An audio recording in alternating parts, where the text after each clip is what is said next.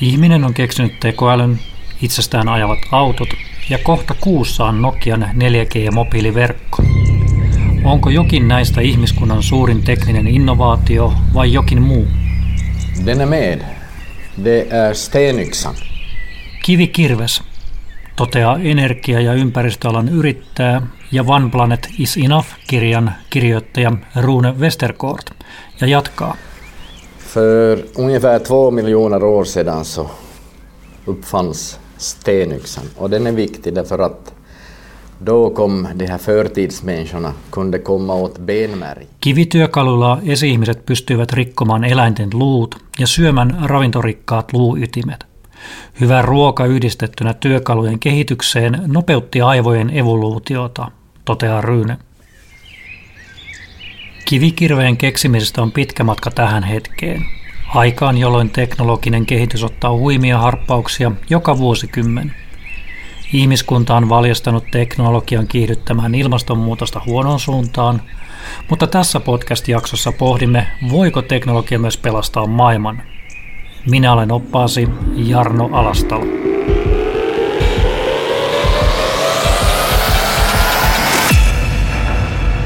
Ja, vi har ju, vi har ju ett, en, en klimatuppvärmning som är, är onaturlig. Den är alltså en följd av vår... Luonnoton ilmastonmuutos johtuu teknologian kehityksestä. Hiilen, öljyn ja kaasun käyttö on lisännyt muutosta. Samaan aikaan teknologia tarjoaa myös vastauksen ilmastonmuutokseen. Utsläpp och klimatuppvärmning. Jos teknologia on luonut ongelman, niin eikö helpoin tapa ratkaista ongelma olisi vähentää teknologiaa, Rune Westerkort? Nej, tvärtom. Vi kan ta ozonlagret eh, som exempel. Det var ju det är ju så att ozonlagret skyddar ju mänskligheten och all, all, allt liv från farlig UV-strålning. Och det var ju ett jätteproblem på 70-talet. Otsonikerros suojaa elämää vaaralliselta UV-säteilyltä, mutta 70-luvulta lähtien otsonikerroksen huomattiin vähentyvän huomattavasti. många människor tyckte då att, att vi måste sluta producera kylskåp eh, Monet ajattelivat silloin, että jääkaappien ja pakastimien tekemistä pitää vähentää freonian takia. Mutta ratkaisu ei ollut vähentää jääkaappeja, vaan kehittää teknologiaa ja poistaa vahingolliset aineet jääkaapeista. Nyt on miljoonia jääkaappeja ja pakastimia ja otsonikerros on vahvempi, kertoo Rune Westerkort. Mutta samalla kun teknologia kehittyy ympäristön näkökulmasta parempaan suuntaan, kulutus jatkaa kasvamistaan. Rune jatkaa. konsumtionen på global nivå, så den ökar ju helt klart. Kulutus kasvaa globaalilla tasolla, mutta samaan aikaan ympäristöystävällisen teknologian kehitys kiihtyy eksponentiaalisesti. Esimerkiksi aurinkoenergia on jo useimmissa maissa halvempaa kuin hiilivoima. Kulutus ei ole siis ongelma, vaan minkälaista teknologiaa käytetään. Netin kulutus on kasvanut ja samalla on kasvanut tietotekniikan kuormitus luonnolle. Samalla tapaa kun pyritään vähentämään liikenteen päästöjä, niin eikö silloin pitäisi rajoittaa myös netin käyttöä? Rune Westerkort. Det är en bra fråga. Intressant fråga. Det är ju så att, eh, att internetanvändningen så den genererar ungefär, ja, det är några fåtal Ei pidä lopettaa digitaalisten palveluiden käyttöä. Netin käyttö aiheuttaa päästöjä, mutta internetin ja digitaalisen tekniikan kehitys vähentää enemmän päästöjä, koska ne edistävät energiatehokkuutta kaikissa yhteiskunnan toiminnoissa. Det sparar samtidigt eh, utsläpp som är kanske i storleksordning. Demos Helsingin toinen perustaja Aleksi Neuvonen pohtii myös minkälaisella törmäyskurssilla digitalisaatio ja ilmastonmuutos ovat. Tämä on ehkä niin kuin isoimpia, isoimpia kysymyksiä, jos ajatellaan, että keskenään törmääviä tällaisia trendejä. Meillä on vaikea, että jos ajatellaan, mitä oikeasti priorisoidaan ilmastonmuutoksen, ilmastonmuutoksen takia, mille laitetaan vaikkapa hinta tai, tai, tai tota, mitä muita ohjauskeinoja nyt onkaan. Se on meidän vaikea kuvitella, että yhtäkkiä tämmöinen, voisiko sanoa, vapauden symboli, kuten vapaa tiedonvälitys, niin sitä alettaisiin rajoittaa kovin, kovin nopeasti. Ja toisaalta voi että siellä teknologia kehittyy varsin, varsin nopeasti ja ajatellaan, että meillä on niin kuin tavallaan tietynlainen optimismi siitä, että, että siellä ää, ää, energiatehokkuus kasvaa, päästöt vähenee. Mutta samaan aikaan kyllä meidän pitää miettiä sitäkin vaihtoehtoa, että onko jossain vaiheessa niin, että, että tota, jos teknologista ratkaisua ei johonkin löydykään, jos meillä ei olekaan tota, ää, yhtäkkiä tapaa, ää, vaihtoehtoista tapaa tuottaa jotain, jotain tota digitaalisen sisällön, sisältöä ja sen, sen levittämistä vähän päästöisemmin ihmisillä on hirveä tarve siihen, niin voi olla, että sinne tuleekin joku hinta sitten silleen, että johonkin tiettyyn aikaan ää, vuorokaudesta, kun kaikki tarvittaisikin sitten isompi määrä sitä, sitä konesalitehoa siellä, niin, niin tota, yhtäkkiä sille tuleekin korkeampi hinta sille. Kyllä meidän pitää sitäkin miettiä. Mä oon niin tulevaisuuden tutkijana sitä mieltä, että, että siihen pitää niin kuin venyttää omaa mielikuvitusta ainakin, vaikka se tuntuu tosi vieraalta ja, ja tavallaan haluaisin nähdä kaiken tiedonvälityksen vapauden ainoastaan niin kuin mahdollistavana asiana.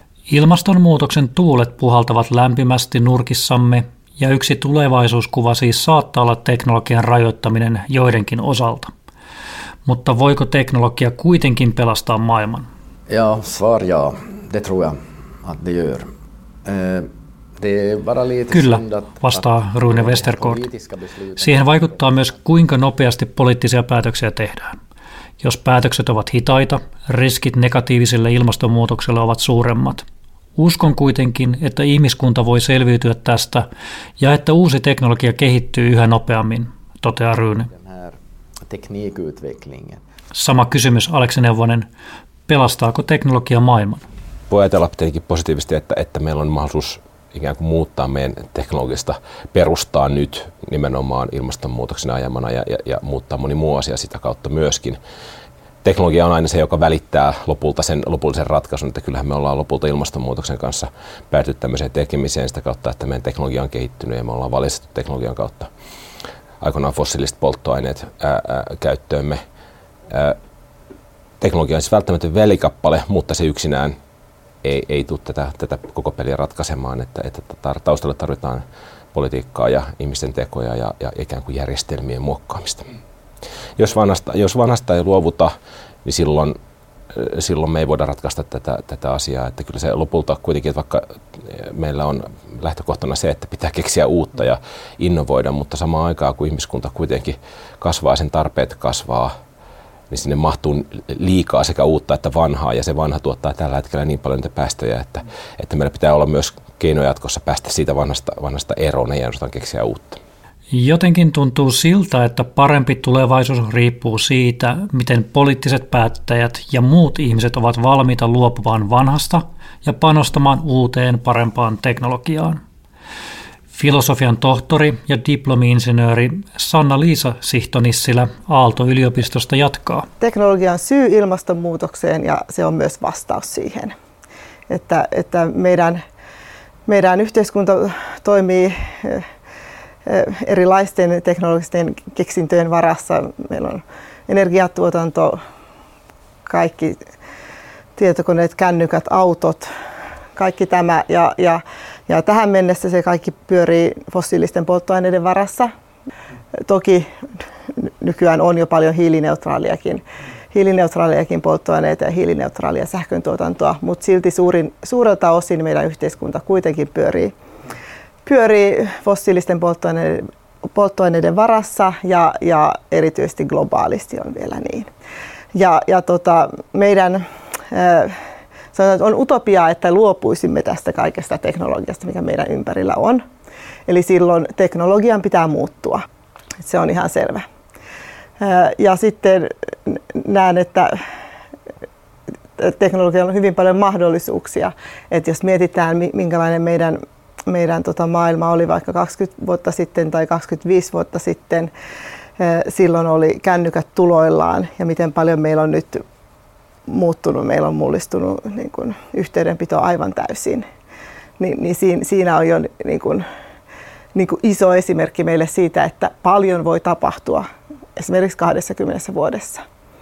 Ihmiset tässä podcastissa ja muutenkin tuntuvat olevan samalla aaltopituudella ilmastonmuutoksen vaikutuksista ja tarpeesta toimia pian. Mutta edelleen erimielisyyttä seuraamuksista on. Miksi ihmeessä edelleen näin Sanna-Liisa Sihtonissille? Siinäpä kysymys. Siis tutkijathan on hyvin samaa, samaa mieltä, Et, että siinä niin kuin pitkään media antoi liikaa tilaa skeptikoille sillä tavalla, että se tutkijayhteisön, tutkija, tutkijayhteisön samanmielisyys ei tullut, tullut niin kuin oikein viestityksi median kautta. Eli tutkijat on olleet ihan sen parikymmentä vuotta ja, ja niin kuin hyvin yksimielisiä asiasta ja, ja, ja, ja se yksimielisyys on niin kuin lisääntynyt. Et silloin ehkä 20 vuotta sitten löytyi vielä tutkijajoukostakin semmoisia niin skeptikoita, jotka sitten pystyi sen niin kuin, tai niin kuin tällaisella tieteellisellä kielenkäytöllä perustelivat niitä argumenttejaan, mutta ne on nyt kyllä niin kuin aika vähin käyneet, koska ne argumentit vaan ei, ne ei vaan, ne, ne ei vaan kestä niin kuin tieteellistä tarkastelua. Et Amerikassa oli, tehtiin semmoinen, semmoinen tutkimus, että kuinka paljon tieteellisissä artikkeleissa niin kun kiistetään ilmastonmuutosta tai olla niin kun skeptikkoja sen suhteen, niin oli niin, että se skeptikkojen osuus oli 2 prosenttia, eli 98 prosenttia tieteellisistä julkaisuista niin tunnustaa ilmastonmuutoksen, että se on ihmisen aiheuttama, johtuu fossiilisten polttoaineiden poltta, polttamisesta syntyvästä hiilidioksidista ja sekä sitten myös metaanista ja ilokaasusta, mutta pää, pääosasta hiilidioksidi, niin, niin 98 prosenttia tieteellisistä artikkeleista, tieteellisistä julkaisuista, niin, niin, niin tunnustaa sen ilma, ihmisen, ihmisen ilmastonmuutoksen niin kuin aiheuttajaksi. Ja eli se, se on, se on niin kuin, tutkijajoukko on yksimielinen. Et, et tieteen luonteeseen kuuluu, että et se, siellä niin pitää sallia ne epäilijät. Et sen takia sitä, niin kuin, sitä kahta prosenttia, joka nyt siellä tieteellisessä julkaisuissa on sitä vielä epäilijöitä, niin sitä on niin vaikea saada kokonaan pois, koska, koska niin tieteen luonteeseen kuuluu se, että pitää, pitää sallia se, että, että kyseenalaistetaan. No niin, teknologia pelastaa maailman.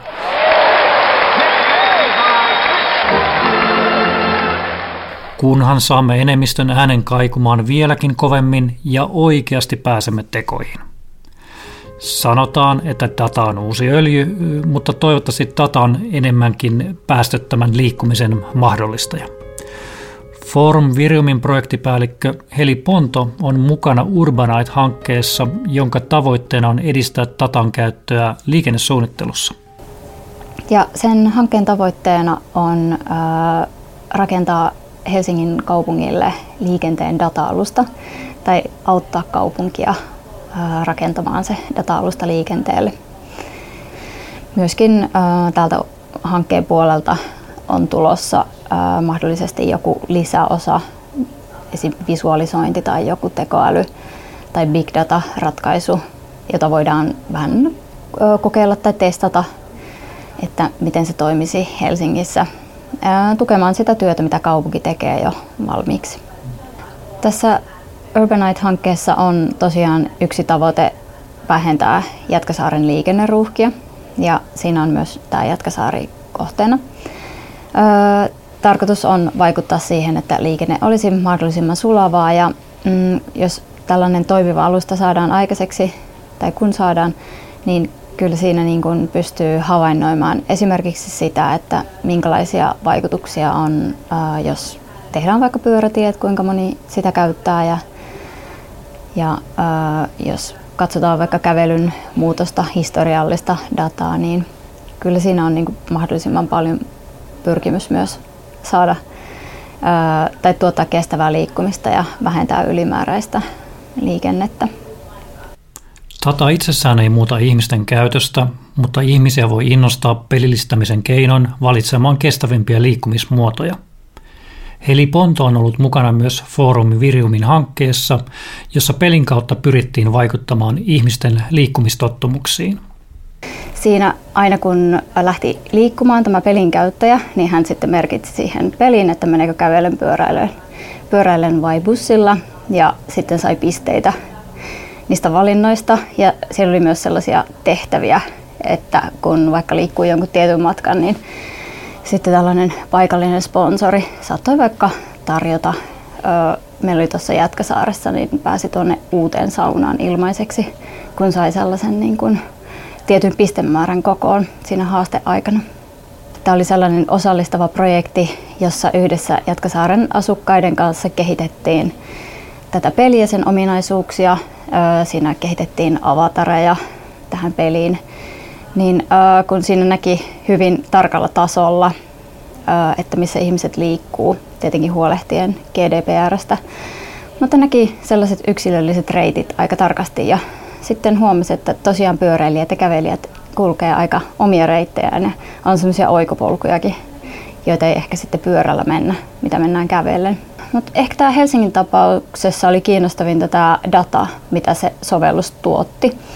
Että ö, se pystyi, sillä pystyi niin kuin hahmottamaan sitä, että minkä tyyppistä on uudenlainen liikenteeseen, liikenteeseen liittyvä data.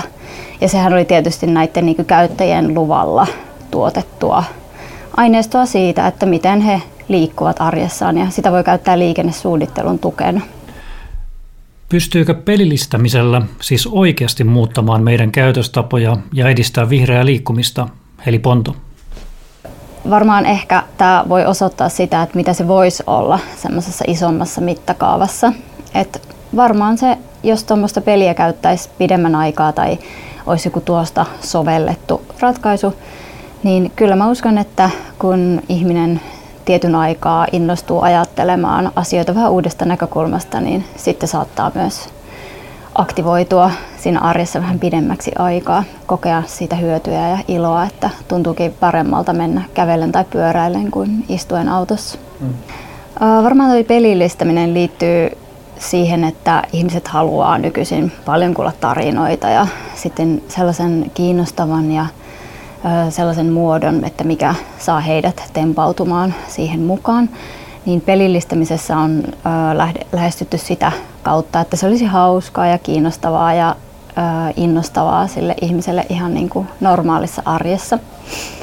Ja tietysti sitten kun mietitään, että on iso joukko ihmisiä, jotka tuottaa sitten heidän omasta liikkumisestaan dataa, ja jos se joukko on tosi aktiivinen ja se on niin kuin lähes reaaliaikaista, niin kyllähän sillä on tosi paljon vaikutusta siihen, että miten ymmärretään kaupunkiliikkuminen etenkin just näiden kestävien liikkumismuotojen näkökulmasta. Että ö, tiedän hyvin, että liikenne- ja kaupunkisuunnittelijoita kyllä todella paljon kiinnostaa tämä uuden tyyppinen data. Liikkumisen lisäksi joudumme miettimään tulevaisuudessa myös tapoja tehdä esineitä. 3D-tulostamia on hypetetty pitkään sitä, kuinka se tulee muuttamaan esineiden valmistuksen. Entinen tutkija ja nykyinen hiilijalan jälkiyrittäjä Maija Leino on tutkinut muun muassa 3D-tulostuksen ympäristövaikutuksia.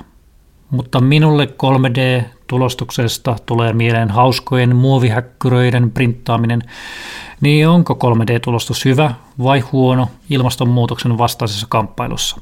Maija Leino mikä, mikään ei ole hyvä tai huono. Mä annan tämän tutkijavastauksen nyt, kun, kun tämä on tämä väitöskirjatausta, mikä tässä 3D-tulostuksessa painaa. Eli mikä ei ole automaattisesti hyvä tai huono, mutta kyllä 3D-tulostuksessa on paljon hyviä. Et aina kun tehdään tarpeeseen, jos se on se ensimmäinen, että kun mitään valmistetaan, niin se valmistetaan sen takia, että sillä on oikeasti tarve. Jos tämä kysymys on tota, ratkaistu ja sitten ollaan valitsemassa, niin, niin on, se, on se hyvä. Et siinä, on, siinä on montakin tasoa, millä, mistä näkökulmasta 3D-tulostus voi olla hyvä. Ensimmäinen on vaikka se, että kun kehitetään uusia tuotteita, niin 3D-tulostus mahdollistaa sen, että voidaan nopeasti tehdä ja yleensä myös edullisesti prototyyppejä. Päästään, päästään nopeasti siinä tuotekehityksessä eteenpäin ja usein ja sitten myös materiaalitehokkaasti, koska lisäävässä valmistuksessa niin siinä, siinä käytetään yleensä vain sen verran materiaalia, kun tarvitaan pieniä häviöitä on. No sitten siitä ihan käytöstä, niin 3D-tulostamalla voidaan kuitenkin valmistaa ja ja erityisesti metallien, metallien osalta, mutta myös muissa raaka-aineissa, niin semmoisia muotoja, mitkä ei muuten ole mahdollisia. Ja silloin esimerkiksi, jos päästään vaikka tekemään jotain virtausprofiileita, jos vaikka neste, neste kulkee jonkun muodon läpi, voidaan vähentää häviöintä, silloin säästyy myös energiaa aina. Kevyempiä tuotteita voidaan tehdä, koska voidaan rakentaa ihan erilaisia mu- muotoja, niin aina jos on vaikka joku osa, mikä, mikä liikkuu tai sitä kuljetetaan, niin sitten sekin vie energiaa. Liikkuminen vie kuitenkin aina energiaa. Taas väh- päästään vähemmällä sen koko käytön ajalta. Otetaan nyt esimerkkinä vaikka, vaikka hissi, jota nostellaan ylös ja alas monen monta vuotta, niin mitä kevyempi se on, niin, niin sitten tai joku, joku metsäkone, joka on joku osa, jota nostellaan, tai mikä, mikä tahansa, mikä liikkuu, tai sitten tämmöinen hyvin yksinkertainen esimerkki, vaikka bussi. Tai no, lentokone, mutta se on olla montaa mieltä. mutta jos niitä valmistetaan, niin kannattaa niitä olla sitten kevyitä, että sitten kuluu vähemmän polttoainetta. Tällaisia näkökulmia ainakin. Ja sitten joissain tapauksissa 3D-tulostus myös mahdollistaa semmoisten raaka-aineiden käytön, mitä olisi muuten vaikea hyödyntää, vaikka kierrätysmuovi. Että et, et, et siinä kun 3D-tulostuksessa voidaan kannattavasti tehdä myös pieniä valmistuseriä, niin silloin joku kierrätysmateriaalia, mitä ei saada kovinkaan paljon tietyn tyyppistä, niin sitten se 3D-tulostus voi olla se keino mahdollistaa. 3D-tulostuksen kehitys mahdollistaa todellisen maker-toiminnan, jolloin käsillä olevaa teknologiaa voi käyttää niin kuin haluaa. I believe quite strongly that with maker culture, with these kinds of gadgets, with this kind of empowerment, we can absolutely fix the future. Paul Nix vetää Time Repair Corporationia, jonka tavoitteena on nostaa esiin kestävän kehityksen projekteja ja tuoda ne kaikkien ulottuville. It only really happens if we start now and work together. And so that's what we're aiming to do with the Time Repair Corporation is to push forward projects and initiatives that put sustainability into people's hands directly. Paul Nixin yhden projektin tavoitteena on ollut näyttää nuorille, miten he voivat rakentaa monimutkaisia ympäristöön liittyviä esineitä ja miten Maker-toiminnalla korjataan maailma. So Project Greenlight involved kids putting together a photobioreactor, which is a small system that uses algae, um, sort of like the moss growing behind me on this wall, to do exactly what plants do, which is photosynthesize. But with more complex plants, once you get a little bigger than this and algae, you find that plants will go to sleep for the night. It's part of their respiration process. Algae doesn't, it's too simple. So it will produce oxygen and take in carbon dioxide, uh, atmospheric carbon, as long as it has light. By building this photobioreactor, they were able to harness the day's sunlight and extend out that light during the night so that the, um, the algae in their photobioreactor continues working throughout the evening. So they learn about the carbon cycle, they learn about photosynthesis, and they're making a tiny and modular change to their own carbon footprint, which is really the idea. Once we can make enough of those, we can make a really big bite. And not only that, we also teach people what photobioreactors are, because if someone uses an acronym like PBR, no one knows. Maybe it's a sandwich. Is it a peanut butter thing? We don't know. But what we really want is to make sustainability accessible, make it something that's understandable. So when kids come home and they tell their parents, oh, I made this myself, I can also explain it myself. And when the parents see my children care about these issues just as much as they care about their favorite Pokemon, then they start to take these issues more seriously themselves. Eli nuoret oppivat rakentamaan bioreaktorin ja saivat samalla tietoa, miten muuttaa omaa hiilijalanjälkeään. Materiaalin valmistuksella ja liikenteen päästöjen vähentämisellä on suuri merkitys ilmastonmuutoksen torjunnassa. Mutta minä provosoiden voisin sanoa, että tärkein teknologia on kuitenkin digitaalisen kommunikaation mahdollistaja. Miksi? Nuorten ilmastodelegaatti Emma Sairanen kertoo, miten nuoret ovat olleet mukana tuomassa ääntään esiin. Erityisesti nyt korona-aikana, kun esimerkiksi ilmastolakkoja ei ole pystytty järjestämään, niin koen, että nuorten liikkeelle on ollut tosi tärkeää, että on ne somekanavat, joiden kautta voidaan järjestää vaikka virtuaalisia lakkoja ja sillä tavalla niin ylläpitää sitä momentumia ja toimintaa. Myös koen, että koska vaikka sosiaalinen media on nuorille tosi luonteva kanava tuoda sitä omaa ääntä kuuluviin, niin sillä on ollut tärkeä rooli siihen, että ihmiset on löytänyt sen oman tavan vaikuttaa ja kertoo ilmastonmuutoksesta ja niin kestävyyteen liittyvistä asioista. Niin sitä kautta näen, että on ollut tärkeä rooli. Toisaalta itse siis en ole Twitterissä sen takia, että siellä just on tosi paljon tätä niin kuin vast- negatiivista vastakkainasettelua ja myös kiusaamista, niin sitten mun mielestä myös tämä sosiaalinen media on just tuonut sitä, että nuoret ilmastoaktivistit kohtaa paljon kiusaamista, mikä on vaikka johtanut joidenkin aktivistien uupumiseen, niin se on sitten mun mielestä sellainen tosi negatiivinen ja ikävä kääntöpuoli, joka on tullut sen digitaalisen median käytön kautta.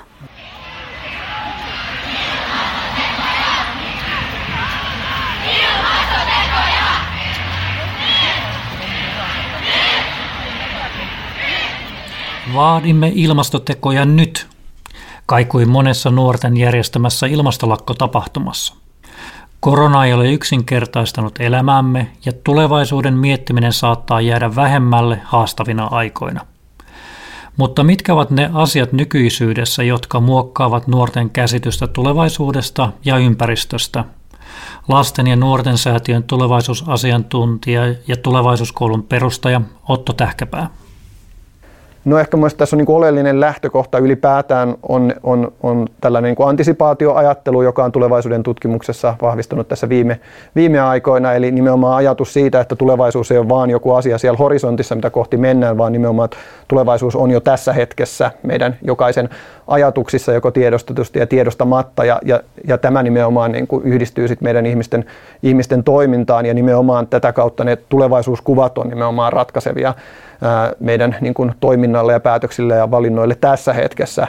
Ja, ja tavallaan se tulevaisuuskuvasto, mikä niin kuin nuorilla on tai meillä ehkä yhteiskunnassa laajemminkin on, niin, niin jos sitä katsoo, niin kyllähän se on tosi synkkä ja vaihtoehdoton ja tällainen dystopioiden täyttämä, joka sitten tietenkin muokkaa sitä nuorten omaksumaa käsitystä siitä tulevaisuudesta ja toisaalta sitä kautta myös juuri niistä niin kuin omista niin kuin mahdollisuuksista ja, ja, ja tota, vaikutusmahdollisuuksista ikään kuin tässä hetkessä ja, ja sen takia mun mielestä niin kuin meidän pitäisi yhteiskunnassa laajemminkin, mutta esimerkiksi nuoriso, nuor, nuorten kanssa työskentelevien pitäisi keskittyä tai kiinnittää huomiota siihen, että miten me siitä tulevaisuudesta puhutaan ja minkälaista tavallaan kuvaa tulevaisuudesta me välitetään nuorille.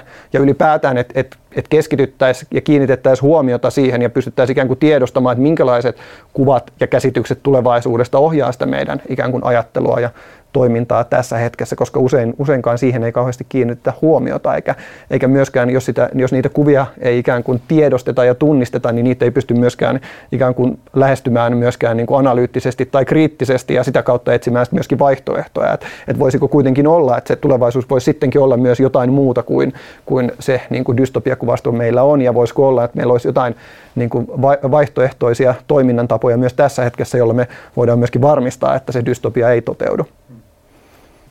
No kyllä mua niin kuin ihan yleisesti niin kuin ärsyttää nimenomaan siis tätä tulevaisuus puhetta määrittävä vaihtoehdottomuus ja usein siihen liittyvä pessimismi. Eli juuri nyt kun tätä nauhoitamme, niin, niin muun muassa on, on herättänyt keskustelua SDPn tuore esitys ö, kuuden tunnin työpäivästä ja, ja mun mielestä se reaktio siihen on ollut tosi, tosi kuvaava, eli se on niin kuin välittömästi tyrmätty äh, turhana utopiana ja, ja haihatteluna, mikä mun mielestä kuvaa sitä, että kuinka vähän ikään kuin liikkumavaraa meillä tässä tulevaisuuskeskustelussa on.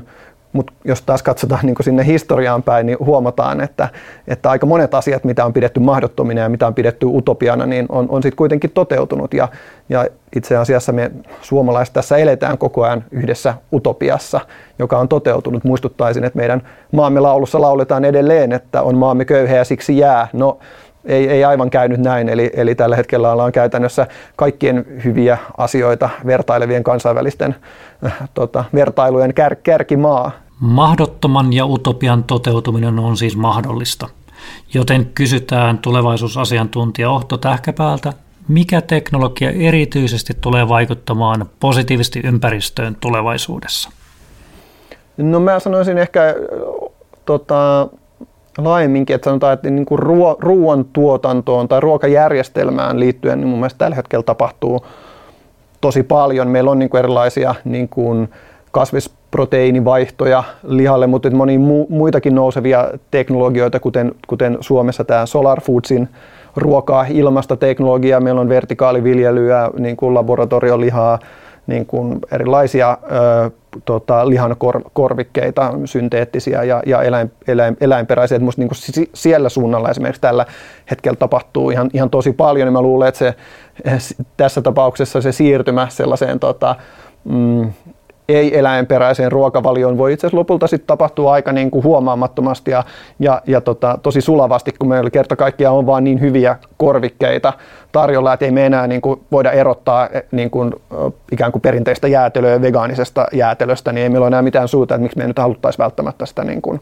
niin kuin tota, maidosta tehtyä jäätelöä tehdä tai, tai niin edelleen, niin mä näen, että esimerkiksi siellä on tosi paljon. Niin mun mielestä just se Solar Foodsin tämä tota, soleiini on tosi niin kuin inspiroiva esimerkki, että mitä, mitä se ruoan tuotanto tulevaisuudessa kenties voisi olla.